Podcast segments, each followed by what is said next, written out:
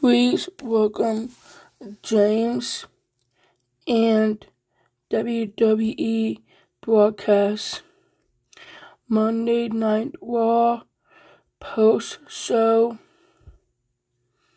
February 14th, 2022. Brock Lesnar took out Austin Theory with a thousandth F5. The Street Profits defeat Dolph Ziggler and Robert Roode. United States Champion Damian Priest defeat AJ Styles. Omos defeat Cedric Alexander and Shelton Benjamin.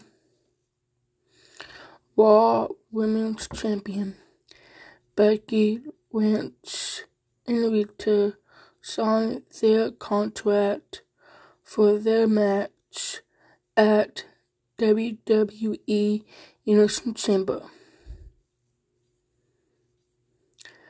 Bianca Belair won a gauntlet match to earn the right to be the last superstars in the Elimination Chamber match for a Raw Women's Championship opportunity at WrestleMania, where Ripley defeat Nikki A.S.H., where Ripley defeat Ruth Morgan, where Ripley defeat Doudrop, Bianca Belair defeat where Ripley,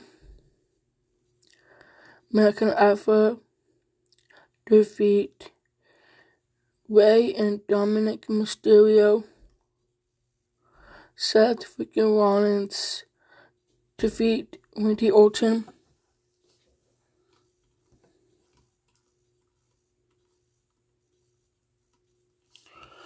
AJ Styles plans to become the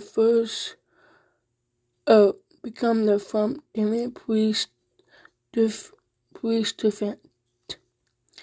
Reggie and Dana Brooke, Valentine's Day, they earned with a new 24/7 champion.